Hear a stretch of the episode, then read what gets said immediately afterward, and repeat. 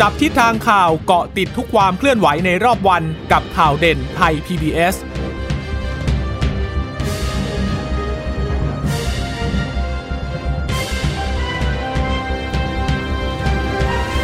สวัสดีค่ะ สวัสดีค่ะ ตอนรับคุณผู้ฟังสู่ข่าวเด่นไทย PBS นะคะ เราพบกันเป็นประจำทุกวันจันทร์ถึงศุกร์บ่ายๆแบบนี้ค่ะ อัปเดตข้อมูลข่าวสารที่เกิดขึ้นในรอบวันนะคะ เช่นเคยกับดิฉันจีราชาตาเอี่ยมรัศมีและคุณพึ่งนภาคล่องพยาบาลค่ะ ค่ะ สวัสดีคุณผู้ฟังนะคะ ที่รับฟังเราผ่านทางสถานีวิทยุที่เชื่อมโยงสัญญาณจากไทย PBS ด้วยนะคะ ก็ติดตามกันเป็นประจำวันนี้นะคะ เอ่อ ไปไปๆมาๆนี่ก็จะ สิ้นเดือนแล้วนะคะ สัปดาห์นี้ก็เป็นสัปดาห์สุดท้ายละของเดือนมกราคมก็จะเข้าสู่เดือนกุมภาพันธ์แล้วนะคะ ในเรื่องของมาตรการผ่อนคลายพื้นที่ควบคุมสูงสุดเนี่ยก็ต้องติดตามกันนะคะ โดยเฉพาะพื้นที่จังหวัดสมุทรสาครค่ะว่าจะมีการผ่อนปรนมาตรการอะไรหรือเปล่า เพราะว่าเห็นว่าวันนี้เนี่ยตรวจค้นหาเชิงรุกกันมากขึ้นทีเดียวนะคะ แล้วค่ะเอ่อทางสบคก็บอกแล้วว่าถ้าเห็นตัวเลขเนี่ยติดเชื้อเป็นร้อยนะ เกือบพันเนี่ยอย่าตกใจนะค่ะเพราะว่าเราค้นหาเชิงรุกมากขึ้นค่ะค่ะเพราะว่าตั้งเป้าให้ได้อีกหนึ่งหมื่นคนนะคะ วันละวันละหมื่นคนอืมแล้วก็ตั้งเป้า7วันเนี่ยน่าจะได้สักประมาณ6 0,000ดังนั้นถ้าเกิดตัวเลขแต่ละวันมันแตะแตะแบบ8 9 0 0หรือว่าพันคน มันก็อาจจะไม่ใช่เรื่องที่ต้องตื่นตกอกตกใจ แต่จริงๆมันก็น่าตกใจแหละอืมเห็นตัวเลขเยอะๆแบบนี้อะนะ แต่ว่ามันก็เป็นการเหมือนเหมือนเป็นการกวาดอีกรอบหนึ่งอะค่ะ เพื่อให้รู้ว่าตอนนี้สถานการณ์ ไปถึงไหนยังไงบ้างแล้วนะ จะได้เตรียมพร้อมสำหรับการรับมือให้เพิ่มมากขึ้นด้วย รับมือที่ว่าเนี่ยอาจจะมีทั้งการปรับมาตรการเพิ่มขึ้นหรือลดลงนะ เพราะถ้าเกิดสถานการณ์มันมันค่อนข้างดูแล้วอาเป็นไปในทิศทางที่ดีขึ้น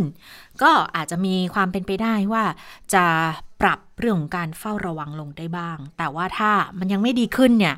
อันนี้ก็ก็แน่นอนว่าอาจจะต้องปรับ ในเรื่องของมาตรการให้เพิ่มมากขึ้นอีกทีหนึ่ง คะค่ะ เดี๋ยวเราไล่เรียงที่สมุทรสาครเพราะว่าวันนี้สมุทรสาครเนี่ยน่าจะเป็นเอ่อประเด็นหลักๆเหมือนกันค่ะเพราะว่าทางนู้นน่ะเขามีการบริกคินนิ่งที่ตลาดกลางกุ้งด้วยนะคะค่ะแล้วก็พยายามที่จะเปิดกันและช่วงบ่ายวันนี้เห็นทางผู้ว่าทางผู้ประกอบการเขาจะมีการค่ะหารือกันว่า เอ๊ะ จะเปิดได้ไหมเพราะว่าเขาอยากเปิดแล้วไง เพราะก่อนอันนี้ที่ตลาดทะเลไทยเนี่ยก็เปิดไปแล้ว ตลาดกลางกุ้งค่ะที่เป็นศูนย์กลางที่มันมีการแพร่ระบาดตั้งแต่แรกๆเนี่ยเขาก็อยากที่จะทำแล้ว แล้ววันนี้เขาก็บริกคินนิ่งกันด้วยนะคะค่ะมาดูสถานการณ์ผู้ติดเชื้อรายวันกันก่อนนะคะ วันนี้ก็ตัวเลข 3 หลักนะคะโอ้วันไหนถ้าเราโผล่มาตัวเลข 2 หลักจะดีใจเนาะค่ะหลังจากนั้นเห็นแต่ 3 หลักตลอดเลย 187 คนค่ะ ก็มาจากผู้ป่วยรายใหม่จากระบบเฝ้าระวัง และระบบบริการ 61 คนนะคะตรงนี้ใช้ภาษายากเนาะแต่แต่แต่ว่าถ้าอ่าคุณหมอเขาเอ่อแพทย์หญิงเวลาพิสคุณหมมัอยอะรายงานน่ะก็ฟังง่าย ฟังง่ายคุณหมอบอกว่า กลุ่มเนี้ยคือกลุ่มที่แบบว่าไปตรวจหาเชื้อเองเนี่ยนะคะค่ะไปหาหมอเองแล้วก็ตรวจหาเชื้อเองเนี่ยคือ 61 ราย ถ้าเป็นแล้วก็ถ้าเกิดไปค้นหาเชิงรุกในชุมชนก็คืออย่างเช่นสมุทรสาครค่ะค้นหาเชิงรุกเนี่ยก็คือจะ116 คน แล้วก็เป็นผู้ที่เดินทางกลับมาจากต่างประเทศเข้าสู่ state quarantine 10 คนค่ะทำให้ตอนนี้ยอดนี้นะคะ 13,687 คนแล้วนะคะ อืมก็เป็นการติดเชื้อเขาก็จะอ๋อวันนี้มีผู้เสียชีวิตอ่าเพิ่มด้วย2คน มีเคสที่น่าสนใจด้วยใช่ไหมคะคุณจิรธตาคะค่ะ ก็เคสที่น่าสนใจเนี่ยจะเป็นคนที่ 75 ที่เป็นผู้หญิงอายุ 50 คนนี้เนี่ยเขาบอกว่าไม่ได้ไปพื้นที่สัมผัสเสี่ยงเลย เนื่องจากว่าเขาก็มีโรคประจำตัวเป็นเอ่อหลอดเลือดสมองอยู่แล้วด้วยนะคะ ก็เลยอยู่ที่บ้านเป็นส่วนใหญ่ แต่ปรากฏว่า น่าจะไปติดมาจากสามี เพราะสามีเนี่ยไปสัมผัสคนส่งปลาที่ตลาดในสมุทรสาคร แต่เขาไม่ได้บอกนะว่าสามีติดหรือเปล่า ใช่เขาไม่ได้บอกว่าสามีติดหรือเปล่าเขาบอกบอกแค่บอกว่าคนที่เสี่ยงเนี่ยคือสามี เพราะไปสัมผัสกับคนส่งปลา แต่ไม่ได้บอกว่าว่าคุณสามีติดไหม แต่เจ้าตัวเนี่ยคนที่เสียชีวิตอะค่ะเขามีอาการแน่นหน้าอกหอบเหนื่อย หัวใจหยุดเต้นอืมแพทย์ก็พยายามกู้ชีพ แล้วก็ไม่สนองตอบก็เลยเสียชีวิตนะคะ แล้วแพทย์คือเสียชีวิตก่อน แพทย์ถึงได้สงสัยประวัติการสัมผัส ก็เลยไปตรวจ ตรวจอีกทีหนึ่งตรวจหลังเสียชีวิตนะอืมแล้วผลออกมาก็คือยืนยันติดเชื้อ อันนี้แหละที่บอกว่าเออน่าสนใจดี รู้สึกจะเป็นรายที่มีการพูดถึงให้ข่าวเมื่อวานอืมแล้วก็บอกว่าวันนี้น่าจะมีการรวมยอดอยู่ในเอ่อที่มีการรายงาน แล้วคนที่ 74 อันนี้ย้อนขึ้นไปนะคะ คนนี้เป็นคนอังกฤษอืมมาจากอังกฤษช่วงคริสต์มาส มาถึงไทยวันที่ 25 ค่ะ แล้วก็กักตัว แล้วปรากฏว่ากักไปกักมาก็เริ่มปวดกล้ามเนื้อวันที่ 28 29 ก็ตรวจ แล้วก็เจอว่าติดเชื้อ ก็ 30 ก็เหนื่อยมากขึ้น แต่ไม่ยอมใช้ท่อช่วยหายใจ แล้วอาการก็แย่ลงเรื่อยๆ ค่ะ พอวันที่ 5 แพทย์ก็เลยบอกไม่ได้ละ ต้องใส่ท่อ แต่ก็ใส่แล้วก็ไม่ทันไม่ทันละละ อาการก็สุดลงต่อเนื่องนะคะ แล้วเสียชีวิตไปเมื่อวันที่ 24 นะคะ ตอนนี้เนี่ยประเทศไทยรู้สึกจะอยู่อันดับที่ 125 ของโลก ขยับขึ้นจากเมื่อวานเมื่อวานอันดับ 126 วันนี้อันดับ 125 ก็ค่อยๆเพิ่มขึ้นนะ ก็ไม่ไม่ใช่แนวโน้มที่ดีหรอกที่อันดับขยับเพิ่มขึ้น แต่ว่า ตอนนี้ก็ยังมีคนที่รักษาหายเพิ่มอีก 95 นะคะ ดังนั้นรักษาหายสะสมเนี่ยจะอยู่ที่ 1662 ยังเหลือรักษาตัวอยู่ในโรงพยาบาล โรงพยาบาลสนามอีก 2,950 แต่ว่าถ้าดูตัวเลขผู้เสียชีวิตเทียบเคียงกับตัวเลขผู้ติดเชื้อเนี่ย ก็ยังยังอยู่ในระดับต่ำกว่าค่าเฉลี่ยของทั่วโลกนะ คุณหมอบอกประมาณอ่า1.2 ที่ที่รายงานมาอืมแล้วถ้าไปเทียบกับครั้งแรกของการระบาดรอบแรกเนี่ยมันก็ยังน้อยกว่าไงค่ะแต่ว่าเคสเนี่ยน่าสนใจมากเลยกับเคสหลังๆเนี่ยถ้าเกิดว่าเขาไม่ได้ระบุมาอย่างนี้นะคะดิฉันคิดเองนะว่าสามีอาจจะไม่ได้ป่วยก็ได้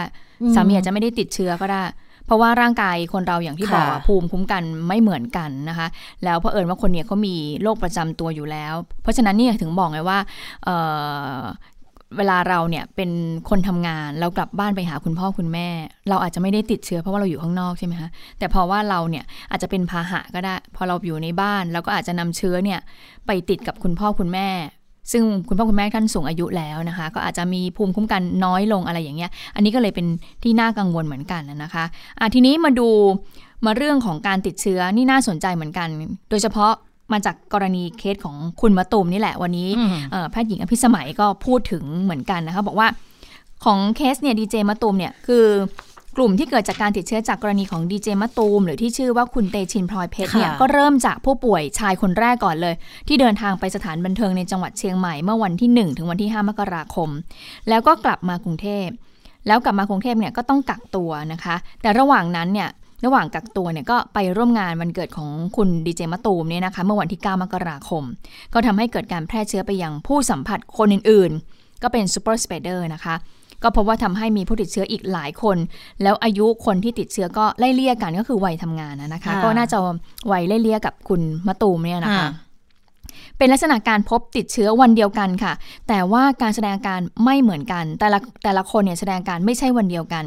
อย่างคุณมะตูมเนี่ยเขาคือเขาบอกว่าติดเชื้อแต่ไม่แสดงอาการเลยนะคะ แต่ว่าเป็นผู้ติดเชื้อไปแล้ว แล้วก็ทำให้ไปเชื่อมโยงกับคลัสเตอร์ที่ 2 ผู้ป่วยร้านสูตร อายุ 40 ปีค่ะแล้วก็คลัสเตอร์ที่ 3 ที่เชื่อมโยงไปถึงผู้ประกาศข่าวของ NBT นี่แหละ ที่ก่อนหน้านี้จะมีข่าวว่าเอ๊ะตกลงเอ่อผู้ประกาศข่าวคนนี้เ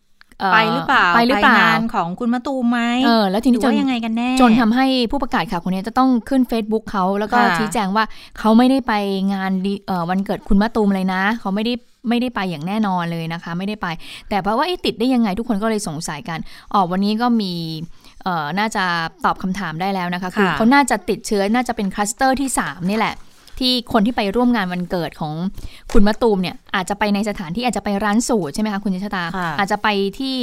เอ่อแล้วก็ไปที่อื่น ๆ อีกก็ทำให้เชื่อมโยงเนี่ยไปถึงคุณสอกรกฎนี้ได้ ที่เป็นผู้ประกาศข่าว NBT ก็เลยทำให้เชื้อนั้นแพร่กระจายก็บอกว่าระยะฟักตัวของโรคเนี่ยสั้นที่สุด 2 วันทีมสอบสวนโรคเพราะว่าปัจจัยสัมพันธ์ปัจจัยสำคัญเลยนะคะ ถ้ามีการสัมผัสกับผู้ป่วย และผู้สัมผัสเสี่ยงสูงพูดคุยกันเกิน 5 นาที แล้วก็อยู่ในพื้นที่ที่อากาศไม่ถ่ายเท แล้วก็ไม่สวมหน้ากากอนามัย ก็สามารถติดเชื้อได้อืมงานวันเกิดเราก็ไม่รู้นะคุณจิรทัศน์เข้าไปดูไหมเขางานวันเกิดเขาได้มีการโพสต์ไม่ได้ไทำลายย้อนหลังเอ้ยมีการเข้าไปโพสต์ดูของเก่าๆใช่ไหมลักษณะไม่ได้น่าจะดูอะแต่ว่าลักษณะของการปาร์ตี้จัดงานวันเกิดก็น่าจะเป็นสถานที่ปิดอยู่แล้วแหละไปโรงแรมค่ะอืมเขาจัดจัดคือเป็นอาจจะเป็นห้องอาหารห้องจัดเลี้ยงอะไรที่โรงแรมเนี่ยแหละอืม ไม่แน่ใจเหมือนกันว่าว่ายังไง แต่จริงๆในไทม์ไลน์เขามีบอกไว้นะ ว่าเป็นโรงแรมไหนโรงแรมไหนค่ะนก็ก็คือเลยเดากันว่า อ่า อันนี้อาจจะเป็นสถานที่ปิดก็อาจจะมีการพูดคุยกันนะคะอยู่กันเกิน 5 นาที อากาศไม่ถ่ายเท ก็เลยทำให้เกิดการติดเชื้อกันได้นะคะ นอกจากนี้คุณหมอแพทย์หญิงอภิสมัยเนี่ยก็ยังพูดถึงการตรวจค้น เอ่อเชิงรุกค้นหาเพิ่มค่ะเติมด้วย โดยเฉพาะในพื้นที่สมุทรสาครนะคะ ค่ะ ที่สมุทรสาครเนี่ยวันนี้อธิบายยาวเหมือนกัน ก็ส่วนหนึ่งก็อธิบายที่กรุงเทพกรณีเคสคุณมะตูมเนี่ยแหละ แล้วก็เคสของผู้ประกาศข่าวเนี่ยนะคะ แล้วก็อีกเรื่องหนึ่งที่มีการให้ข้อมูลค่อนข้างเอ่อละเอียดอยู่อยู่เหมือนกัน นั่นก็คือกรณีที่สมุทรสาคร เพราะว่ายังคงค้นหาเชิงรุกกันวันละหมื่น ล่าสุดเนี่ยสมุทรสาครเขาติดเชื้อ 5,480 คนนะคะ ส่วนกทม คุณหมอบอกว่า 700 ซึ่งก็แซงขึ้นมาเป็นอันดับ 2 เรียบร้อยแล้วนะ ก็ยังคงมีการติดเชื้อกันอยู่เพิ่มขึ้นต่อเนื่องนะคะ สมุทรสาคร พอติดเชื้อสะสมตอนนี้ 5,480 แล้วเนี่ย ดังนั้นมาตรการของที่สมุทรสาครและทั่วประเทศยังคงเข้มข้นอยู่ ระดมสัพพกำลังทั้งในและนอกพื้นที่เลย ไปช่วยกันค้นหาเชิงรุกในชุมชนในหอพักในสถานประกอบการนะคะ สัปดาห์นี้จะให้ได้วันละหมื่น ซึ่งถ้าเกิดวันละหมื่นเนี่ย ก็อนุมานเอาว่าจะต้องเจอผู้ติดเชื้อที่ค่อนข้างสูง คุณหมอบอกเลยว่าบ่ายวันนี้อาจจะเห็นตัวเลขผู้ติดเชื้อ ซึ่งต้องรอทางสสจนะเขาเปิดเผยออกมาบอกว่าอาจจะถึง 800 กว่ารายเลยค่ะ ไปฟังเสียงอธิบายของแพทย์หญิงอภิสมัยกันค่ะ มาตรการของสัปดาห์นี้ของทั้งสมุทรสาครและเข้มข้นทั้งประเทศนะคะ ตั้งแต่ 25 ถึง 31 มกราคม เราจะเห็นการระดมสัพพะกำลัง คัดกรองเชิงรุกในชุมชนค่ะ ไม่ว่าจะเป็นในส่วนของสถานประกอบการโรงงานขนาดเล็กกลางใหญ่นะคะ หรือว่าตลาดชุมชน หอพักอะไรต่างๆ จังหวัดสมุทรสาครจะระดมกำลังทั้งในพื้นที่และนอกพื้นที่ วันนี้มีการพูดคุยกันด้วยนะคะว่าอาจจะขอกำลังแพทย์ทหารเข้าไปช่วยด้วย ซึ่งก่อนหน้านี้มีโรงเรียนแพทย์ มีโรงพยาบาลเอกชน มีชุมชนเข้ามาช่วยกันอย่างหนักหน่วงแล้วนะคะ แต่ว่ายังพยายามที่จะตรวจค้นกันต่อไป สมุทรสาครเนี่ยนะคะ การค้นหาเชิงรุกในสัปดาห์นี้ จะทำให้ได้ประมาณวันละหนึ่งหมื่นค่ะ นั่นหมายความว่าเรามีโอกาสที่จะเจอผู้ติดเชื้อใน ตัวเลขที่ค่อนข้างสูง บ่ายนี้เนี่ยนะคะ ถ้าท่านรอการถแถลงของจังหวัดท่านอาจจะได้เห็นตัวเลขที่ขึ้นไปสูงถึง 800 กว่ารายนะคะ ขอให้ติดตามตัวเลขในช่วงนี้อย่างกระชั้นชิด โดยเฉพาะในสัปดาห์นี้ที่จะมีการเร่งระดมการตรวจค้นหาเชิงรุกค่ะ คือในส่วนของตัวเลขสบคจะมีการตัดยอดที่เที่ยงคืน แต่ในส่วนของจังหวัดเนี่ยนะคะจะมีการรายงานที่อาจจะ เป็นตัวเลขที่อัปเดตยิ่งขึ้น ในส่วนของบ่ายนี้นะคะ ตัวเลขจะอยู่ที่ประมาณ 800 ราย แต่หลังจากนี้นะคะ ตัวเลขจะมีการปรับให้เป็นตัวเลขเดียวกัน เพื่อให้การเอ่อกำหนดมาตรการเป็นไปอย่างดีที่สุดค่ะอืมเดี๋ยวจะปรับตัวเลขให้ตรงกันนี่ ก็ไม่รู้ว่า แล้วทีนี้สบครายงานนี่ตัวเลขจะเป็นยังไงบ้างเนาะหรือว่าเขาจะรายงานเช้าบ่ายอย่างนี้ ปกติเขาก็รายงานเป็นอย่างนี้อยู่แล้วนะ แต่ว่าถ้าส่วนใหญ่เนี่ยเอ่อที่ดิฉันเข้าไปดูเนี่ยเอ่อที่สมุทรสาครเขาจะรายงานตัวเลขของเขาอ่าว่าอัปเดตขึ้นมาตอนเย็นตอนเย็นนี่แหละประมาณช่วงห้าหกโมง ที่ทางจังหวัดเนี่ยเขาแถลงและหลังจากนั้นเนี่ยสบคเนี่ยจะเอาตัวเลขเนี่ย ก็คือไปแถลงอีกวันหนึ่ง เพราะฉะนั้นพรุ่งนี้อาจจะได้เห็นตัวเลขที่มันสูงขึ้นนะคะค่ะจากทางสมุทรสาคร เพราะว่าตั้งเป้าไว้นะคะค่ะแล้ววันนี้ก็มีการแต่ว่าที่ตะกี้คุณหมอเขาบอกไงว่าเนี่ยเดี๋ยวอาจจะปรับตัวเลขให้มันตรงกัน ก็เลยงงว่าอะสรุปสบคจะต้องรายงานเช้าบ่ายอีกหรือเปล่า เพราะว่าถ้าเป็นตัวเลขเช้ามันแน่นอนว่ามันอาจจะ หรือว่าเขาต้องทำงานให้ให้คือรวบรวมตัวเลขตอนแรกคุณหมอบอกว่าจะตัดที่ที่เที่ยงอืมใช่ไหมคะอืมก็เป็นไปได้ว่าเดี๋ยวคงจะมาตัดที่ห้าโมงเย็นหรือเปล่า คือหลังจากที่สสจของแต่ละจังหวัดเขารายงานมาก่อน หรือเปล่าตัวเลขมันจะได้ตรงกัน แล้วมันอาจจะช่วยลดความสับสน เดี๋ยวต้องดูอีกทีว่าว่าจะออกมาในลักษณะไหนอะนะคะ ค่ะ ส่วนตลาดกลางกุ้งที่เอ่อทางจังหวัดก็ตั้งเป้าไว้ว่าจะเปิดในวันที่ 27 มกราคมนี้นะคะ เมื่อช่วงเช้าที่ผ่านมาก็มีการ brick cleaning day กันอ่าก็มีการทำความสะอาดก็เป็นการร่วมมือของทางเอ่อผู้ประกอบการ แล้วก็ทางจังหวัดในพื้นที่ แต่ว่าก่อนหน้านี้ที่จะมีการ brick cleaning day เนี่ยเอ่อเมื่อสัปดาห์ที่แล้วมั้งเมื่อวันศุกร์เนี่ยก็มีการค่ะค้นหาเชิงรุกเนี่ยในกลุ่มแรงงานข้ามชาติที่อยู่ในตลาดกลางกุ้งเนี่ยกลุ่มสุดท้าย 1,200 คน รอบแรกเนี่ยดิฉันยังจำได้เลยว่าคุณพัทรพรเนี่ยรายงานเข้ามาบอกว่าติดเชื้อเนี่ยเอ่อ 40 คน แต่ว่าค่ะวันนี้เนี่ยคุณพัทรพรรายงานใหม่ละ ก็คือว่ามีพบผู้ติดเชื้อเนี่ยจากกลุ่มสุดท้ายเนี่ยนะคะ1,200คนเนี่ยมีผู้ติดเชื้อเนี่ยเพิ่มขึ้นมาเป็นหลักร้อยเลยก็คืออยู่ที่อืม113 คน ก็เลยทำให้เป็นตัวเลขที่น่าเป็นห่วงเหมือนกันว่าเอ๊ะตกลงจะกลับมาเปิดอีกไหมเพราะว่านี่ยังค้นหาเชิงรุกก็ยังพบผู้ติดเชื้ออยู่นะคะอะช่วงประมาณเนี้แหละค่ะ ตอนนี้น่าก็จะมีการหารือกันอยู่ระหว่างทางจังหวัดแล้วก็ผู้ประกอบการว่า จะกลับมาเปิดหรือเปล่าแต่ดิฉันคาดเดานะ คาดว่าน่าจะเลื่อนออกไปก่อนคิดว่าคงจะยังไม่ได้เปิดอืมเพราะว่าถ้าตัวเลขผู้ติดเชื้อยังคงสูงอยู่แบบเนี้ยแล้วก็เราเห็นจากสภาพที่คุณพัทราพรเขารายงานมาก็เห็นคือในพื้นที่ที่ยังใช้เป็นสถานที่แบบกักยังไม่ให้แรงงานเขาออกมานะก็ยังค่อนข้างแออัดอยู่นะ แล้วยิ่งเวลาเขาไม่ได้ทำงานหมายความว่าเขาก็ออกไปไปไหนไม่ได้ใช่ไหมใช่ ก็ต้องอยู่กันในวงเนี่ยถ้าอืมถ้าเกิดว่าใครสักคนหนึ่งมีเชื้ออยู่ในร่างกาย แล้วมันไม่แสดงอาการไม่ได้แสดงอาการมาตั้งแต่ต้น แต่ว่าคือวันดีคืนร้ายมันอาจจะเชื้อมันอาจจะแข็งแรงขึ้นมาอย่างเงี้ยใช่ไม่รู้เหมือนกันว่ามันมีความเป็นไปได้มากน้อยแค่ไหน ก็เลยเพิ่งเพิ่งที่จะมาแสดงอาการกันอย่างเงี้ย มันมีความเป็นไปได้ไหมอืม แต่ว่ายังไงก็ตามการอยู่แออัดอะมันก็เป็นส่วนเป็นความเสี่ยงอยู่แล้วแหละที่จะยากพบผู้ติดเชื้อดิฉันบอกเลยว่ายาก เพราะว่าที่สมุทรสาครเนี่ยเขาแรงงานส่วนใหญ่เขาอยู่กันแบบค่อนข้างที่จะแออัดกันอืมเนื่องเนื่องจากว่าสังคมเขาเป็นอย่างนั้นอยู่แล้ว ของผู้ประกอบการใช่ใช่ของแรงงานข้ามชาติเนี่ยเขาเป็นอย่างนั้นอยู่แล้วนะทีนี้วันนี้คุณหมอก็เลยรายงานเหมือนกันบอกว่า เมื่อค้นหาเชิงรุกมากขึ้น พบผู้ติดเชื้อมากขึ้น เราก็ต้องมีการเตรียมเรื่องของโรงพยาบาลสนาม factory quarantine ให้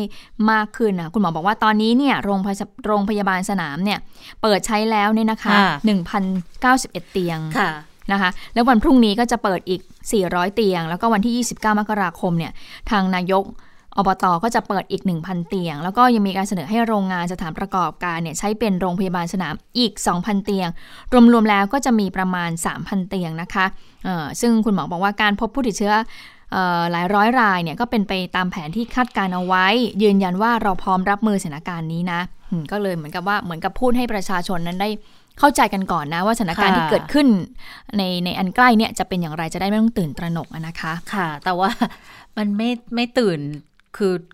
ยากเหมือนกันนะยากยากคือเราเห็นตัวเลขบอกว่าเดี๋ยวจะมีอีก 800 เราก็แบบไม่ค่อยสบายใจแล้วล่ะ ถ้าวันนี้ 800 แล้ววันพรุ่งนี้มันจะเพิ่มเป็นพันสองพันหรือเปล่าถ้าตรวจกันวันละหมื่นคนแบบเนี้ยแล้วพื้นที่อื่นอีกล่ะใช่ไหมถ้าถ้าแค่สมุทรสาครบอกว่าตรวจหมื่นเจอ 800 แล้วสมมติไปจิ้มที่อื่นอย่างกรุงเทพเนี่ย จริง ๆ กรุงเทพก็น่าจะตรวจสัก5,000 6,000แล้วนะวันหนึ่งอะเราก็ยังไม่ไม่ไม่ทราบข้อมูลเหมือนกันว่าตัวเลขกรุงเทพตรวจเชิงรุกอยู่ที่เท่าไหร่ คือถ้าบอกว่า 800แล้ว800 เป็นตัวเลขเนี้ยมันไม่มีปัญหาเลยคุณเจษตาคุณผู้ฟังคะแต่ว่า 800เนี่ยมันแพร่กระจายไปอีกอีกอีกอีกประมาณคนหนึ่งสองคนได้อะหนึ่งต่อสองเลยหนึ่งต่อหนึ่งจุดสองก็ตามอะแต่หนึ่งต่อหนึ่งจุดสองก็หมายความว่าดิฉันแพ้ให้คุณพึ่งนภาคุณพึ่งนภาก็ไปต่อ ดิฉันก็ไปต่อได้อีกคน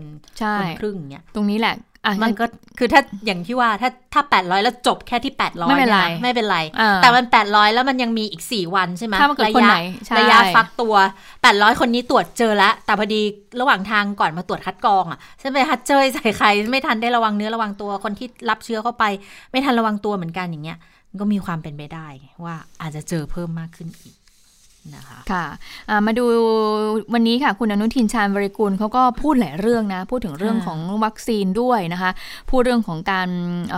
อตอนนี้เนี่ยทางกระทรวงสาธารณสุขเขาก็มีการหารือกันเรื่องของการจัดพื้นที่สีแดงเข้ม จัดพื้นที่สีแดง สีเขียว สีขาวต่างๆ อะไรของเขาเนี่ยนะคะ เพื่อที่จะแบบว่าเมื่อกำหนดสีแล้วเนี่ยจะได้กำหนดมาตรการ ต่อไป เพราะว่าตอนนี้ทางสบคเหมือนกันมีกำลังดูอยู่นะคะว่าจะมีการผ่อนคลายมาตรการหรือเปล่านะคะในในบางพื้นที่ เพราะอย่างก่อนหน้านี้ทางกรุงเทพเนี่ยก็มีการผ่อนคลายเรื่องของปลดล็อกออกิจการบางประเภทให้ดำเนินการแล้วนะคะ คุณนุทินบอกอย่างนี้บอกว่า ขณะนี้เนี่ยระบบสุขภาพทั้งสถานพยาบาล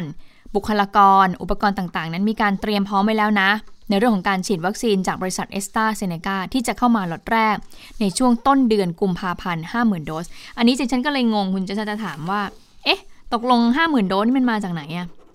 เพราะตอนแรกที่บอกว่าล็อตแรกเลยของเซนเอ่อของอะไรนะไซโนแวค Sinovac ใช่ไหมแล้วแอสตราเซเนกาถ้าเกิดว่าจะมาแบบล็อตใหญ่ๆ 26 ล้านโดสเนี่ย ก็คือมาน่าจะมาประมาณเดือนค่ะเอ่อพฤษภาคม แต่ทีนี้ว่าแปลว่าอันนี้เขา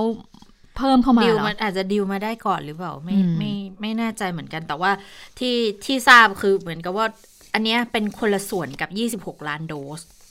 ที่จะต้องได้แน่ ๆ เป็นล็อตใหญ่ประมาณเมษาพฤษภาอยู่แล้วนะคะ แต่ว่าถ้าของไซโนแวคอะมัน 2 ล้านไง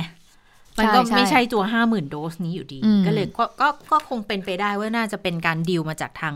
a s t r a z เซ e c a ที่จะเอาเข้ามาก่อน เพราะว่าเราห้าห้าหมื่นเนี่ย จะต้องฉีดให้ทางบุคลากรทางการแพทย์ก่อนค่ะอืมเขาก็เอ่อมีการวางพงวางแผนอะไรไว้แล้วแหละ ก็เดี๋ยววิธีการเนี่ยคุณหมอโสพลก็อธิบายเหมือนกัน บอกว่าเอ่อเขาจะต้องจัดกลุ่มพื้นที่เสี่ยง บุคลากรพื้นแพทย์ทั้งภาครัฐ ภาคเอกชนด่านหน้า อย่างสมุทรสาครกทม แม่สอดจังหวัดตาก แล้วก็จังหวัด ชายแดนใต้ด้วยที่จะต้องให้ เพราะว่าระบบสาธารณาสุขจะได้เดินต่อไปได้ แล้วประชาชนเขาจะได้มั่นใจว่า หมอกล้าฉีด แต่ว่าทุกอย่างก็ต้องสมัครใจค่ะ การจะฉีดเนี่ยวิธีการเขาจะให้ลงทะเบียนก่อน คือบุคลากรทางการแพทย์นะ ไปลงทะเบียนในหมอพร้อมในวันที่ 12 กุมภาแสดงความยินยอม เก่งในการตั้งชื่อแล้วเกินเนาะ มีทั้งชนะทั้งพร้อม ตอนนี้ดิฉันงงไปหมด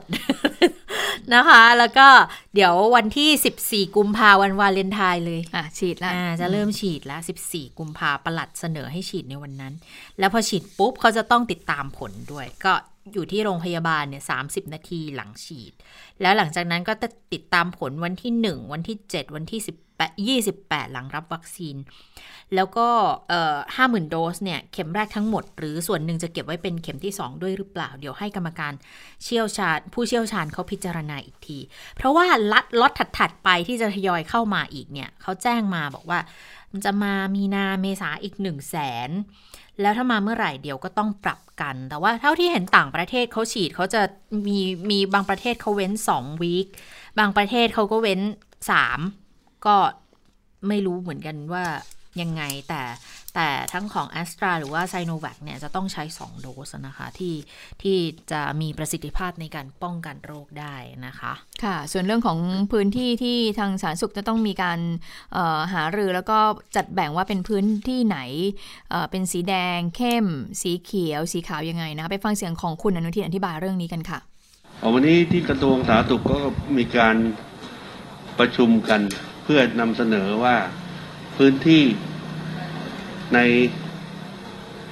บริเวณไหนที่เป็นสีแดง สีส้ม สีเหลือง สีเขียวนะครับ ก็จะได้ทำการแบ่งแยกให้ชัดเจนนะครับ แล้วก็จะมีมาตรการว่า เป็นพื้นที่ควบคุมสูงสุด พื้นที่ควบคุมปกติพื้นพื้นที่ปลอดอันตรายอะไรอย่างเงี้ยเขาก็จะจะแบ่งเป็นเป็น หัวข้อหัวข้อไปเป็นแบ่งเป็นหมวดหมวดไปนะครับ ว่าจะมีการผ่อนผ่อนปลนมาตรการอย่างไรบ้าง อันนี้เดี๋ยวผมว่าต้อง คือกระทรวงสาธารณสุขไม่ได้เป็นคนเคาะ แต่เป็นคนนำเสนอต่อบคดังนั้นก็ต้องรอให้คณะกรรมการชุดคณะทำงานได้ประชุมกันก่อนนะครับ บางอย่างคณะทำงานเขาสามารถสั่งการออกมาได้เลย ส่วนที่จะต้องเข้าที่ประชุมใหญ่ก็ต่อเมื่อมันมีการเปลี่ยนแปลงในสาระสำคัญ แล้วก็ต้องอาศัยในเรื่องของกฎหมายแบบนี้เป็นต้นนะก็ก็เท่ากับว่าเดี๋ยวทางสบคก็จะต้องมาเคาะกันใหม่อีกทีหนึ่งละว่าสรุป เดี๋ยวพื้นที่ตรงไหนจะปรับเปลี่ยนสีอะไรหรือไม่อย่างไรนะคะ เพราะว่ามันจะสอดคล้องล้อกันไปกับทางมาตรการ ที่จะต้องมีการปรับขยับขยายเพิ่มขึ้นลดลงด้วยตามเกณฑ์การพิจารณา เพราะว่าจริง ๆเขาบอกตั้งแต่วันที่ 17 แล้วใช่ไหมที่คุณหมอทวีสินพูดว่าเดี๋ยว 17 จะต้องพิจารณามาตรการหลังจากประกาศเพิ่มยกระดับ การควบคุมขึ้นมาตั้งแต่วันที่ 4 มกราคม ไปครบวันที่ 17 แล้วก็ดูถึงสิ้นเดือน ว่าจะเอายังไงกันนะคะอันนี้ก็อาจจะเป็นการทำข้อมูลเพื่อที่จะรองรับในเรื่องของการพิจารณาเกี่ยวกับมาตรการต่างๆ ด้วย นะคะค่ะมาดูวัคซีนแต่เป็นวัคซีนการเมืองนะคะที่เกี่ยวเนื่องกับทางการเมืองด้วยนะคะ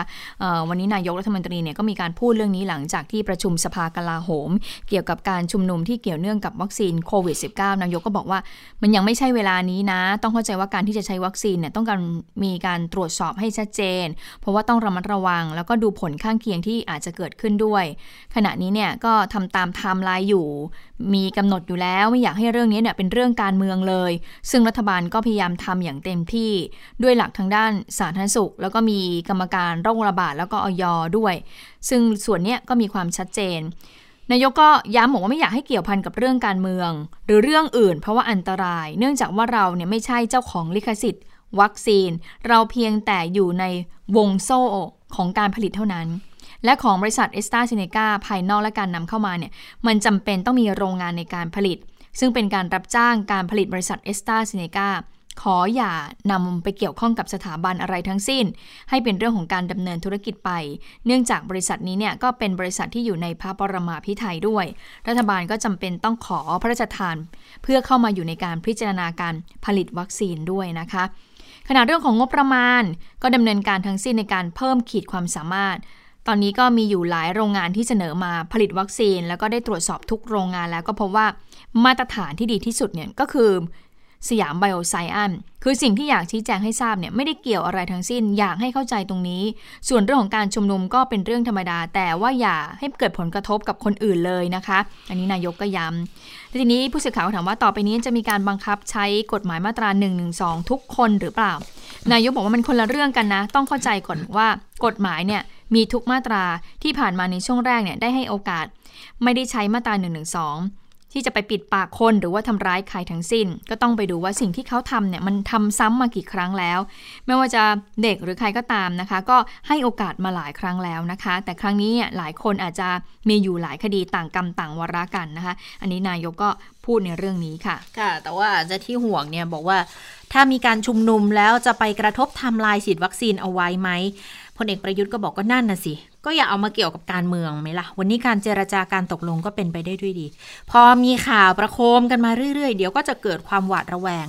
คือนายกก็เน้นย้ำบอกไม่อยากให้มันมาอยู่ในเรื่องของการเมือง ดังนั้นนักการเมืองก็ต้องระวังด้วย พูดจาอะไรต่างๆ ออกไปทำให้เกิดผลกระทบเนี่ย ตอนนี้คาดว่าเราชี้แจงทำความเข้าใจได้นะคะ เพราะฉะนั้นคนของเราเองก็อย่าทำในเรื่องนี้ เรามีผลกระทบกับคนทั้งประเทศนะคะ แล้วการที่จะได้รับวัคซีนเพื่อฉีดตามไทม์ไลน์ที่วางเอาไว้เนี่ย ถ้าเกิดความเสียหายทุกคนก็ต้องรับผิดชอบด้วย ไม่งั้นรัฐบาลก็ทำอะไรไม่ได้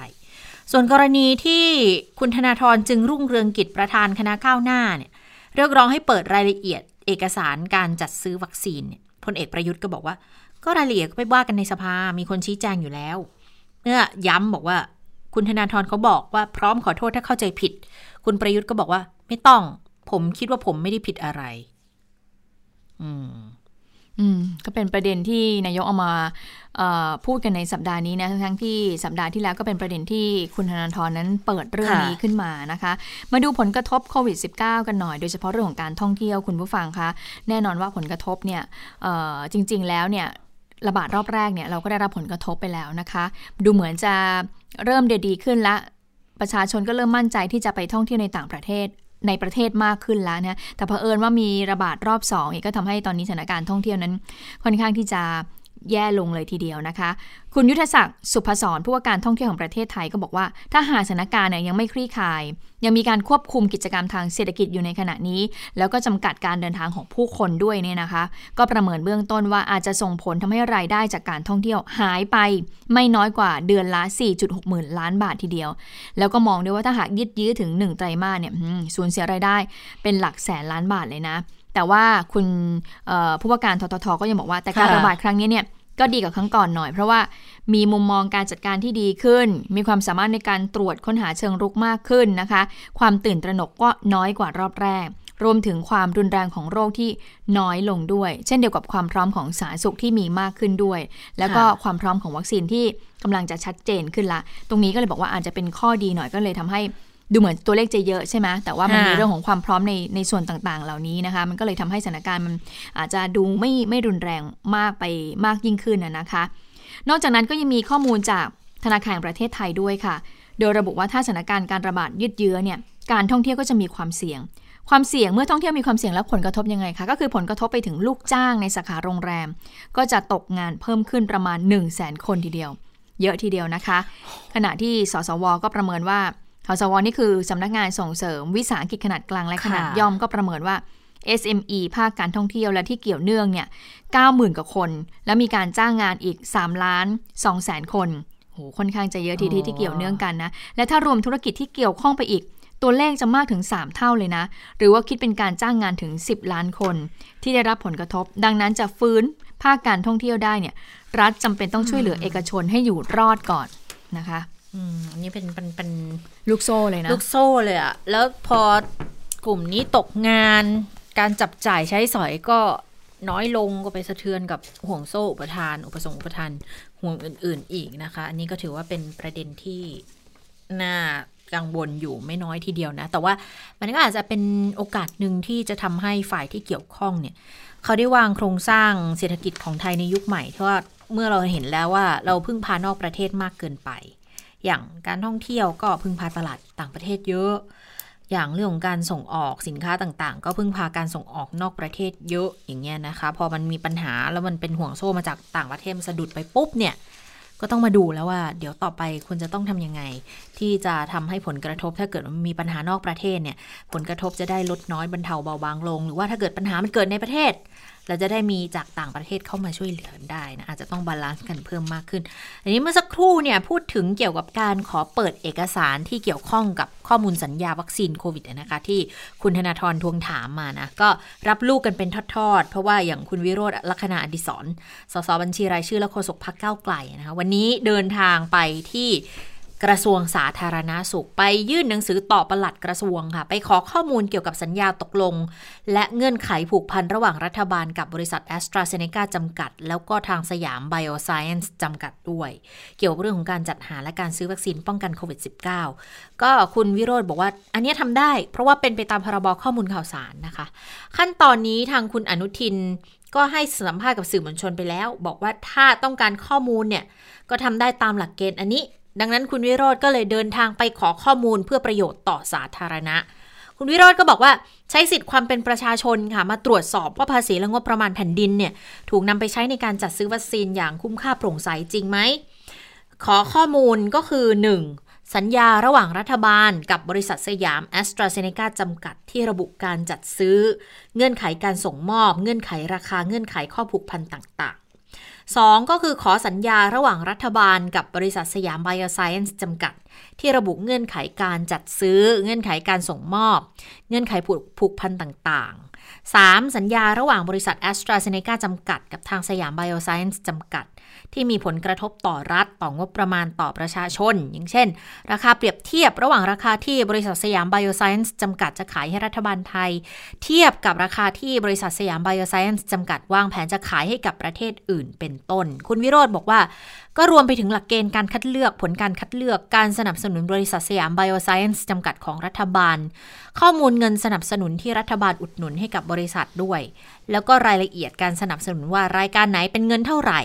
เดิมเนี่ยเขาทราบมาว่ารัฐบาลไทยสนับสนุนสยามไบโอไซเอนซ์600 ล้าน แล้วต่อมาก็เปลี่ยนเป็น 1,449 ล้าน ขอทราบเหตุผลรายละเอียดสนับสนุนเพิ่มเติม เพราะว่างบกลางในการจองวัคซีนจากแอสตราเซเนกา มีวงเงินสำหรับบริหารจัดการวัคซีนรวม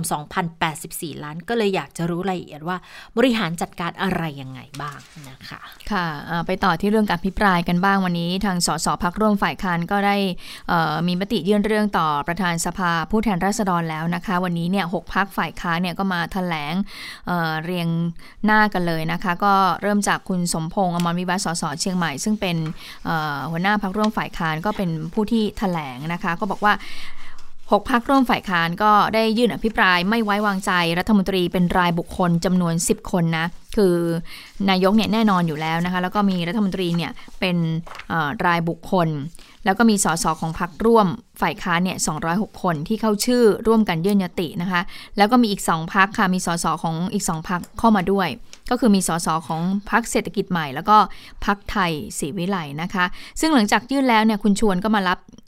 หนังสือยื่นยติ แล้วก็บอกว่าเดี๋ยวจะตรวจสอบข้อมูลก่อนนะคะ ก็คาดว่าจะแจ้งกลับไปยังผู้ยื่นภายใน 7 วัน จากนั้นก็จะบรรจุระเบียบวาระ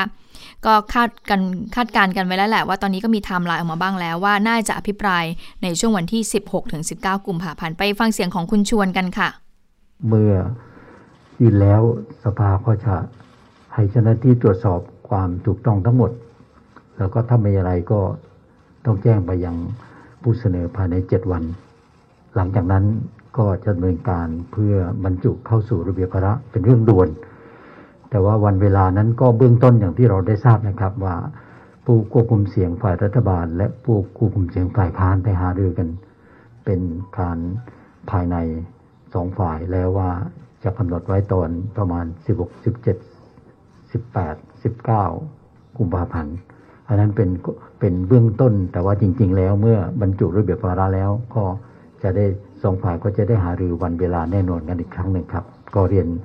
ให้น้องๆสื่อมวลชนได้รับทราบถึงกระบวนการนะครับ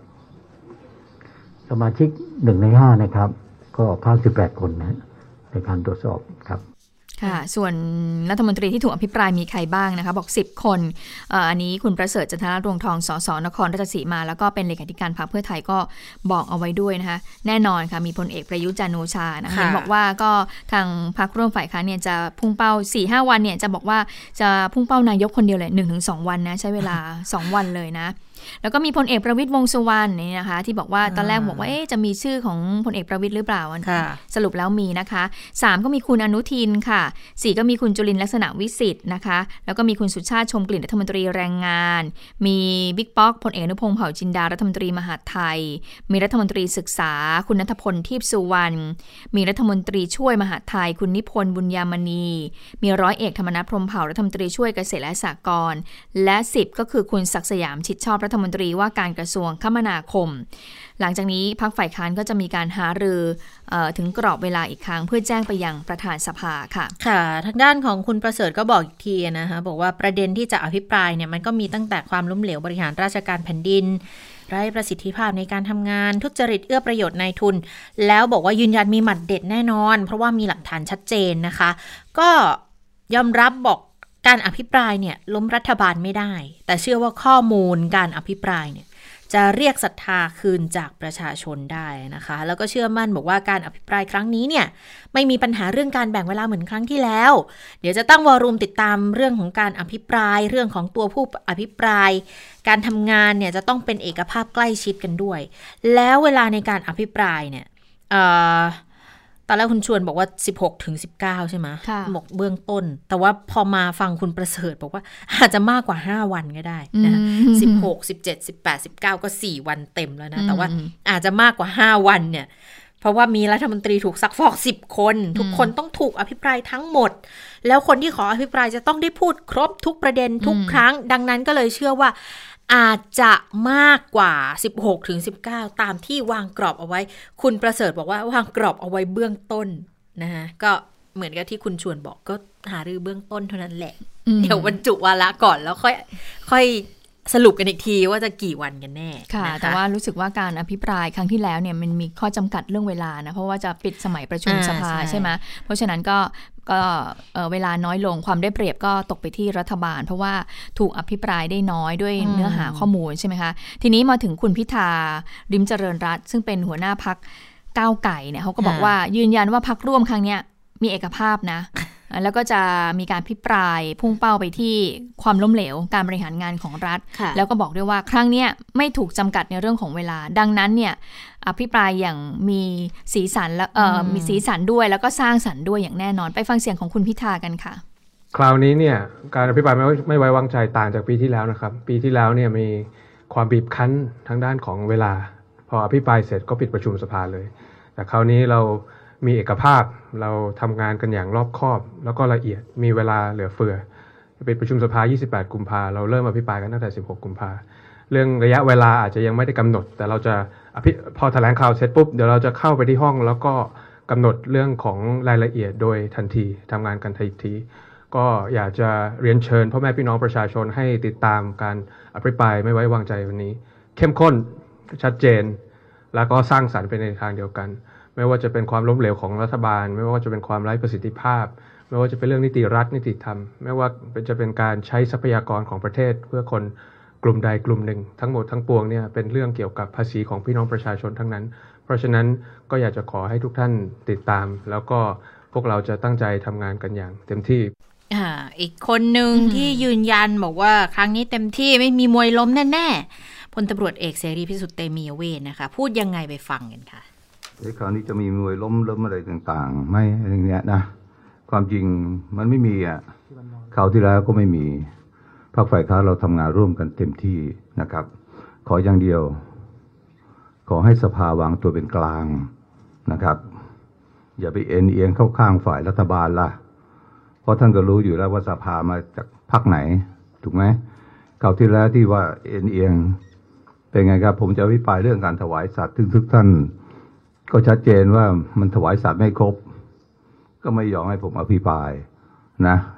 ทั้งประธานรองประธานที่ขึ้นมาทำหน้าที่นะทั้งฝ่ายค้านต่างๆ ตั้ง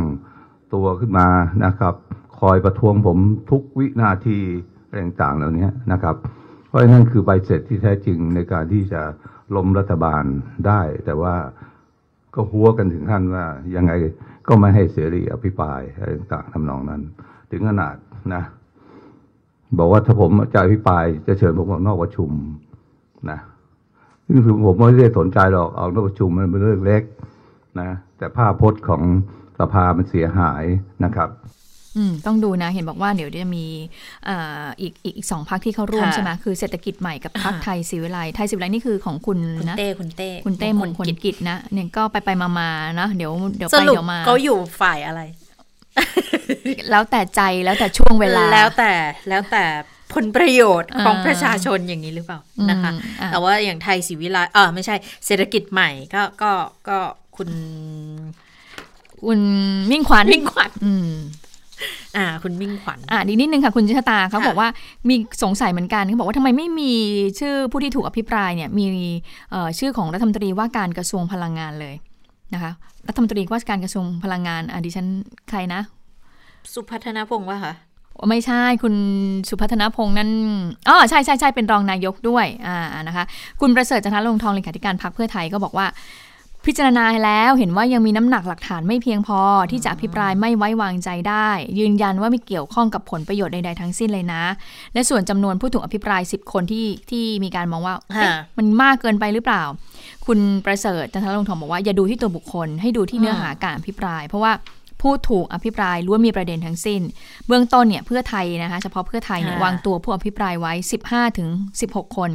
ลดลงจากครั้งที่แล้วที่วางไว้ 30 กว่าคนค่ะค่ะ มาดูคดีดังที่เกิดขึ้นในระยะนี้คดีที่เกี่ยวข้องกับทาง อ่าอาญากรรมนะก็มีเคนมผง แต่ว่าเดี๋ยวก่อนไปเคนมผงมีเรื่องหนึงไอซ์หีบเหล็กจำชื่อได้ไหมอ๋อคะวันนี้ไม่คนที่ไปฆ่าแล้วก็ยัดหีบเหล็กอะอืมฆ่าคนฆ่าผู้หญิงใช่ไหมคะใช่ค่ะเอ่อล่าสุดเนี่ยมีคำพิพากษาจำคุกนายอภิชัยองค์วิสิตหรือว่าไอซ์หีบเหล็ก 25 ปีปรับอีก7 5 0 0 0 0 อันนี้เป็นความผิดพรบยาเสพติดให้โทษค่ะ เพราะว่าในช่วงวันที่ 1 ถึง 14 มกราคม 63 เนี่ยจำเลยมีเม็ดแอมเฟตามีน ชนิดเม็ด 2,200 เม็ด และชนิดเกล็ด 1 ถุง น้ำหนักรวม 267.869 กรัมเอาไว้ในครอบครองเพื่อจำหน่าย โดยไม่ได้รับอนุญาตนะคะ แต่ว่าอันนี้เป็นคดีล่าสุดที่ตัดสินนะ แล้วก็มีคดีก่อนหน้านี้ถูกตัดสินไปแล้ว 2สำนวนก็ให้นับโทษต่อกันไปเลยนะคะ 25 ปีด้วยกัน ส่วนเคนมผงเนี่ยล่าสุดวันนี้ตำรวจควบคุมตัว เขาบอกว่าเป็นลูแปงไต้หวัน เป็นฉายาลูแปงไต้หวันอะชื่อนายโชวายเชินผู้ต้องหาชาวไต้หวันนะคะ บอกว่าเป็นคนออผสมสูตรนี่แหละ เคนมผงเนี่ยนะคะ ทางพลตำรวจเอกสุวัสด์แจ้งยอดสุขพบตรวันนี้ลงมาแถลงเองเลยนะคะ ก็บอกว่าตำรวจสืบทราบบอกมีตัวการใหญ่จำหน่ายเคนมผง แล้วก็สืบสวนจนไปจับกลุ่มผู้ต้องหาได้เป็นชาวไต้หวันอายุ 38 ปี จับได้ที่ห้องพัก ย่านดังชื่อเออคอนโดชื่อดังย่านอโศกเลย ยึดยาเสพติดได้หลายประเภทด้วยกัน แล้วขยายผลตรวจค้นที่พักของผู้ต้องหารายนี้ 3 แห่ง มีทั้งที่จังหวัดเชียงใหม่ แล้วก็มีห้องพักย่านสุขุมวิท 50 แล้วก็ห้องพักย่านอโศกด้วยโอ้แต่ละที่แพงๆ ทั้งนั้นเลยอืมอ่าก็บอกว่าผู้ต้องหารับสารภาพบอกว่าเข้ามาอยู่ในไทยเพื่อจำหน่ายยาเสพติด มีการผสมสูตรเป็นของตัวเองค่ะ ก็คือนำยาเสพติดหลายชนิดมาผสมกัน แล้วก็บอกว่าที่ที่ที่เสียชีวิตเนี่ยคือเอาไปเสพผิดวิธีส่งผลให้ถึงแก่ชีวิต เบื้องต้นเนี่ยเขาไปตรวจสอบประวัติก็ได้ความว่าอ่าผู้ที่ตกเป็นผู้ต้องหาเนี่ยนะคะเข้ามาในประเทศไทยตั้งแต่ปี 2555 แล้วเชื่อว่าเข้ามาอย่างไม่ถูกต้องด้วย แล้วพอเข้ามาปุ๊บ ก็อยู่ในเมืองไทยมาโดยตลอดเลย แล้วก็พบด้วยว่าดำเนินการคนเดียวค่ะ แต่ทีนี้ตำรวจจะประสานไปยังตำรวจไต้หวันด้วย เพราะต้องขยายผลถึงเครือข่าย ต้องหาความเชื่อมโยงกลุ่มผู้ค้ารายย่อยและกลุ่มลูกค้าด้วย เพราะว่าไปพบว่าผู้ต้องหาเนี่ยเขากระจายยาเสพติดส่วนหนึ่งผ่านสังคมออนไลน์ แล้วก็ตามแหล่งเที่ยวต่างๆด้วย แล้วเชื่อว่าบางส่วนเอาไปขายต่างประเทศด้วยจากนั้นก็นำตัวไปฝากขัง ตรวจค้นห้องเนี่ยไปพบเคตามีน กว่า 2 กิโลกรัมอืมเฮโรอีนอีก 8 กิโลกรัม กิโลกรัมเลยนะคะ ไอซ์อีก 2 กิโล ยาอีอีก 379 เม็ด โคเคนอีก 11 กรัม LSD หรือว่าสแตมมรณะอีก 48 แผ่น ยานอนหลับอีก 200 เม็ด แล้วก็มีอุปกรณ์ผสมสารเสพติดทำเป็นเคนมผง แล้วก็อาวุธปืน 9 มม เครื่องกระสุนอีก ก็เอ่อ ตอนที่เข้าไปเนี่ยซึ่งหน้าเลยกำลังผสมยาเคนมผงอยู่ เตรียมขายให้กับเอเจนต์ด้วย ก็ต้องเร่งขยายผลกันต่อไปด้วยนะคะ อืมก็เขาก็ท้าทายเนาะเพราะว่าช่วงนี้เขาก็มีเรื่องของคดียาเคนมผงที่ทำให้ผู้เสียชีวิตเนี่ยค่ะเสพแล้วก็เพิ่งจะเสียชีวิตเป็นข่าวเมื่อช่วงสัปดาห์ที่แล้วเองนะคะก็ถือว่าเป็นการขยายผลของตำรวจเหมือนกัน โดยตำรวจก็บอกว่าเดี๋ยวจะขยายผลว่ามีส่วนเกี่ยวข้องกับเอ่อ กรณีที่เสียชีวิตที่กรุงเทพหรือเปล่านะคะ เอาละค่ะ ได้เวลาสถานการณ์ในต่างประเทศแล้ว สวัสดีค่ะคุณสวรักษ์ค่ะ สวัสดีค่ะ สวัสดีค่ะ คุณผู้ฟัง สวัสดีทั้งสองท่านค่ะค่ะก็วันนี้หลักๆนะคะ จะเป็นเรื่องของสถานการณ์โควิด -19 ในหลายประเทศ ซึ่งส่วนใหญ่ก็ไม่ค่อยดีสักเท่าไหร่นะอะไปดูที่อิสราเอลกันก่อนค่ะ อิสราเอลนี่ล่าสุดนะคะนายกรัฐมนตรีเบนจามินเนทันยาฮูประกาศปิดสนามบินนานาชาติค่ะ ห้ามเที่ยวบินทั้งขาเข้าขาออก คือมีผลตั้งแต่วันนี้ ยาวไปจนถึงสิ้นเดือนมกราคมนี้ก็ประมาณหนึ่งสัปดาห์ แต่ว่ายกเว้นสำหรับเที่ยวบินขนส่งสินค้า แล้วก็การเดินทางที่จำเป็นตามการร้องขอ ซึ่งส่วนใหญ่ก็จะเป็นพลเมืองที่ต้องการเดินทางกลับอิสราเอลนะคะ ก็นี่ก็เป็นมาตรการที่มีขึ้นเพราะว่าล่าสุดกันในอิสราเอลเนี่ย พบการระบาดของไวรัสกลายพันธุ์ แต่ไวรัสกลายพันธุ์ตัวใหม่ล่าสุดเนี่ย คือเป็นตัวที่พบว่าระบาดในนครลอสแองเจลิสของสหรัฐอเมริกา ก่อนหน้านี้อิสราเอลพบไวรัสกลายพันธุ์ที่พบในอังกฤษ แล้วก็ในแอฟริกาใต้เท่ากับตอนนี้เนี่ยมีไวรัสกลายพันธุ์ในอิสราเอล3 สายพันธุ์แล้วนะคะ ซึ่งอิสราเอลนี่ถือว่าเป็นหนึ่งในประเทศที่ใช้มาตรการควบคุมแบบเข้มงวด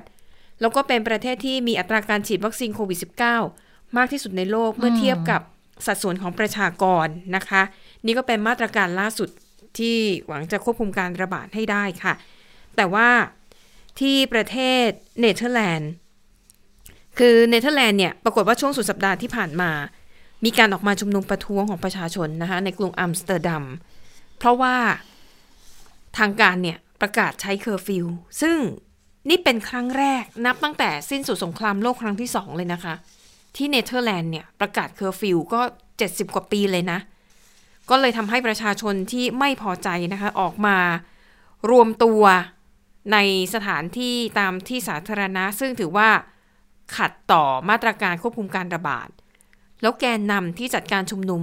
ก็เป็นเจ้าของร้านอาหารนะคะ เพราะว่าไม่พอใจมาตรการปิดเมืองแน่นอน เพราะว่าทำให้ธุรกิจร้านอาหารเนี่ยสูญเสียรายได้ แต่ว่าการชุมนุมประท้วงในกรุงอัมสเตอร์ดัมเนี่ยก็ได้กลายเป็นความรุนแรงนะคะ เพราะว่า มีผู้ประท้วงบางส่วนเนี่ยขว้างปาก้อนหินแล้วก็พลุเข้าใส่ตำรวจ ก็เลยทำให้เกิดการเผชิญหน้ากัน ไม่ใช่แค่กรุงอัมสเตอร์ดัมเท่านั้นนะคะ ที่เมืองไอนด์โฮเฟนก็มีการชุมนุมประท้วง แล้วก็สถานการณ์ลุกลามบานปลายเหมือนกัน ลามไปถึงขั้นจุดไฟเผารถยนต์ทุบทำลายกระจกร้านค้าต่างๆนะคะ นี่ก็เป็นผลพวงที่เกิดขึ้นนะคะจากมาตรการยกระดับคุมโควิด -19 ค่ะ ส่วนที่เนเธอร์แลนด์ เนเธอร์แลนด์นี่หากจำกันได้นะคุณผู้ฟังถือว่าเป็นหนึ่งในประเทศต้นแบบ ที่เราเองก็ชื่นชมนะคะว่าควบคุมการระบาดได้ดีมาก โดยเฉพาะอย่างยิ่งบทบาทของผู้นำนะคะจาซินดาอาร์เดิร์นเป็นผู้นำหญิงของนิวซีแลนด์ก็ถือว่าแบบออกมาแสดงบทบาท ฐานะดีแล้วก็ผู้สุนทรพจน์ปลุกให้กำลังใจเนี่ยคือดีไปหมด แต่ว่าตอนนี้ล่าสุดค่ะนิวซีแลนด์นั้นก็ดูเหมือนจะแย่อีกแล้ว เพราะว่า ช่วงสัปดาห์ที่ผ่านมาเขาไปเจอผู้ติดเชื้อรายแรกในประเทศ รายแรกในรอบ 2 เดือนนะคะ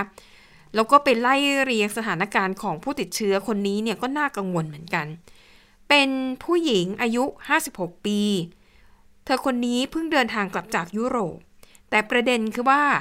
พอเธอเดินทางกลับจากยุโรปแล้วเนี่ย เธอกักบริเวณตัวเอง 2 สัปดาห์ พ้น 2 สัปดาห์แล้วนะคะ 10วันหลังจากนั้นเนี่ย ปรากฏว่าไปติดเชื้อ คนก็เลยกังวลว่าแบบ เอ๊ะแล้วเชื้อที่พบเนี่ย เป็นเชื้อเอ่อกลายพันธุ์จากแอฟริกาใต้ คนก็เลยสงสัยว่าแล้วไปติดเชื้อมาจากไหนในเมื่อก็กักบริเวณตัวเองแล้วตั้งสองสัปดาห์อืมตอนนี้เนี่ยประเด็นข้อสงสัยเลยพุ่งไปที่ว่า ติดเชื้อจากโรงแรมที่กักตัวหรือเปล่าอืมตอนนี้กำลังตรวจสอบกันอยู่ว่าไอ้ระบบระบายอากาศคือ ถ้าเป็นโรงแรมบางที่อะ เขาใช้แอร์แบบเป็นท่อแอร์ขนาดอ่าใหญ่ที่แบบใช้ท่อรวมอะเนอะเออหมุนเวียนทั้งโรงแรม ก็เลยสงสัยว่าติดจากไอ้ไอ้ระบบระบายอากาศหรือเปล่า เพราะในโรงแรมนั้น มีผู้ติดเชื้อโควิด -19 สองคน แล้วติดเชื้อจากไวรัสกลายพันธุ์จากแอฟริกาใต้ด้วยอันนะคะนี่ก็เลยเป็นความเชื่อมโยงที่ทำให้สถานการณ์ในนิวซีแลนด์ตอนนี้ก็ดูน่ากังวลขึ้นมาอีกครั้งค่ะ แล้วก็มันก็ลามไปถึงออสเตรเลีย เพราะก่อนหน้านี้เนี่ยสองประเทศนี้เขาทำ travel bubble กันอืมก็คือให้พลเมืองเนี่ยสามารถเดินทางไปมาหากันได้โดยที่ไม่ต้องกักบริเวณไม่ต้องตรวจอะไรเงี้ย ซึ่งล่าสุดนะคะพอเกิดเหตุการณ์นี้ขึ้น กระทรวงสาธารณสุขของออสเตรเลียค่ะ ก็บอกว่าโอ้โหมีความกังวลมาก แล้วก็กลัวว่าการระบาดที่พบในนิวซีแลนด์เนี่ยเดี๋ยวมันจะลามเข้ามาในออสเตรเลียด้วยไหมก็เลยสั่งระงับ Travel Bubble ทันที แต่ว่าระงับแค่ 72 ชั่วโมงเท่านั้นนะคะ เพื่อที่จะขอประเมินสถานการณ์ดูก่อน แล้วก็สืบสาวไล่เรียงที่มาที่ไปว่าติดเชื้อได้ยังไงอะไรยังไงนะคะ ดังนั้น Travel Bubble ตอนนี้ พักไว้ก่อน 72 ชั่วโมง ส่วนชาวนิวซีแลนด์ที่มีแผนจะต้องเดินทางไปออสเตรเลียในช่วง 3 วันข้างหน้าเนี่ย ขอให้ทบทวนใหม่ ว่าจำเป็นไหมที่จะต้องเดินทางนะคะ แต่ถ้าหากว่าฉันจำเป็นจริง ๆ ฉันต้องไปไม่ไปไม่ได้ ไม่เป็นไร แต่ถ้าคุณเดินทางมาจากออสเตรเลียแล้วกลับมานิวซีแลนด์หรือนิวซีแลนด์ไปออสเตรเลียก็แล้วแต่เนี่ยต้องกักบริเวณตัวเอง 14 วัน เหมือนกับผู้เดินทางปกติทั่วไปเลยนะคะอะนี่ก็เป็นความน่ากังวลอีกอย่างหนึ่งนะคะ ที่เกิดขึ้นแล้วที่นิวซีแลนด์ทั้งๆที่เราคิดว่าโอ้นี่แบบเป็นต้นแบบแล้วนะทำดีมากเลย ดูเหมือนว่าไม่มีประเทศไหนจะประสบความสำเร็จอย่างแท้จริงเลยนะคะค่ะสุดท้ายก็ต้องเจอการระบาดรอบใหม่ แล้วก็ไวรัสกลายพันธุ์เนี่ย ดูเหมือนสายพันธุ์มันสายพันธุ์ที่น่ากังวลอะมันเพิ่มมากขึ้นทุกที ปิดท้ายไปดูเรื่องราวของผู้บริหารซัมซุงนะคะลีแจยอง จริง ๆ คนนี้เขาโดนคดีมาตั้งแต่ช่วงสักสองสามปีก่อนแล้วนะคะ แต่ว่าล่าสุดเนี่ยค่ะศาลนะคะตัดสินจำคุกเป็นเวลา 2 ปีครึ่งในข้อหาติดสินบนแล้วก็ช่อโกง ซึ่ง คดีนี้เนี่ยมันเกี่ยวข้องกับอดีตประธานาธิบดีปาร์คกึนเทถ้าหากยังจำกันได้นะคะค่ะที่ตัวเธอเองเนี่ยถูกตัดสินจำคุกไป 24 ปี ตั้งแต่ 2 ปีที่แล้ว ในข้อหาใช้อำนาจในทางมิชอบ แล้วก็เรียกรับเงินจากบริษัทเอกชนนะคะ ซึ่งซัมซุงที่โดนเนี่ยก็คือโดนข้อหาที่มันเกี่ยวพันกันเนี่ยแหละนะคะ แต่ประเด็นก็คือว่า คือทายาทคนนี้เนี่ยนะคะ แม้ว่าตำแหน่งเนี่ยจะเป็นรองประธานของ Samsung Electronics คือเป็นหนึ่งในบรรดาบริษัทเครือข่าย แต่เขาบอกว่าจริง ๆ แล้วคนนี้แหละ คือผู้กลุ่มบังเหียนหลัก เป็นผู้บริหารตัวจริงเลย เขาก็เลยมองว่า ถ้าหากว่าต้องติดคุกถึง 2 ปีครึ่งเนี่ย มันจะส่งผลกระทบต่อการบริหารงาน หรือว่าการตัดสินใจในเชิงนโยบายสำคัญสำคัญของเครือซัมซุงหรือเปล่า เพราะว่านี่เป็นหนึ่งในบริษัทที่ใหญ่ที่สุดของเกาหลีใต้ ถือว่าเป็นตัวขับเคลื่อนเศรษฐกิจของเกาหลีใต้เลย และในช่วงภาวะวิกฤตเศรษฐกิจแบบนี้เนี่ยนะคะ แต่เขามองว่า คือตอนนี้เนี่ยในลีแจยองเนี่ยเขาบอกเขาไม่อุทธรณ์นะ คือศาลตัดสินมาจำคุกสองปีครึ่งเขาก็เอาตามนั้น ซึ่งนักวิเคราะห์มองว่าอันนี้เป็นกลยุทธ์เพราะว่าก่อนหน้านี้นะคะ ในช่วงระหว่างการพิจารณาคดีเนี่ยลีแจยองเขาถูกเขาถูกจำคุกไปแล้วนะ ระยะเวลาหนึ่งเขาก็เลยคำนวณว่า ถ้าหากศาลตัดสินตามนี้รวมกับระยะเวลาที่เขาถูกเอ่อจองจำมาแล้วก่อนหน้านี้เนี่ยเท่ากับว่าเขาจะได้รับการปล่อยตัวตามปกติเลยนะคะ คือเดือนกรกฎาคมปีหน้า แต่ในเกาหลีใต้เนี่ยจะคล้ายๆ กับประเทศไทย คือพอถึงรอบวันสำคัญหรือว่าเทศกาลอะไรพิเศษเนี่ยเอ่อประธานาธิบดีเกาหลีใต้มีอำนาจที่จะอภัยโทษแล้วก็ลดโทษ ดังนั้นเขามองว่ากลยุทธ์การที่ไม่อุทธรณ์เนี่ย มันจะช่วยทำให้เขาเนี่ย ได้ออกจากเรือนจำเร็วเร็วกว่าขึ้นเออซึ่งเขามองว่าถ้าคำนวณแล้วเนี่ยนะว่าเออเดี๋ยวถึงเวลานี้มันจะมีการอภัยโทษประจำปี เขาเชื่อว่าอีก 8 เดือนข้างหน้า จะได้ออกจากเรือนจำอืมนะคะ อันนี้ก็เป็นข้อมูลที่น่าสนใจเหมือนกัน เพราะเขาบอกว่าไม่ใช่แค่การขออภัยโทษธรรมดาเนี่ย คือเขาบอกว่าเหมือนกับถ้าคุณทำคุณงามความดีให้กับประเทศชาติอะ ก็มีสิทธิ์ที่จะขอลดหย่อนโทษ เพิ่มได้อีกอะอันนี้ก็เป็นประเด็นเรื่องราวที่น่าสนใจที่เกิดขึ้นในต่างประเทศค่ะ ค่ะ ทั้งหมดก็คือข่าวเด่นไทย PBS วันนี้ค่ะ เราทั้ง 3 คนลาไปก่อน สวัสดีค่ะ สวัสดีค่ะ สวัสดีค่ะ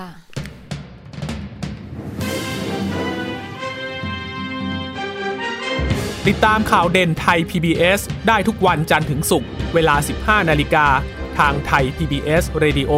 และติดตามฟังข่าวได้อีกครั้งทางไทย PBS Podcast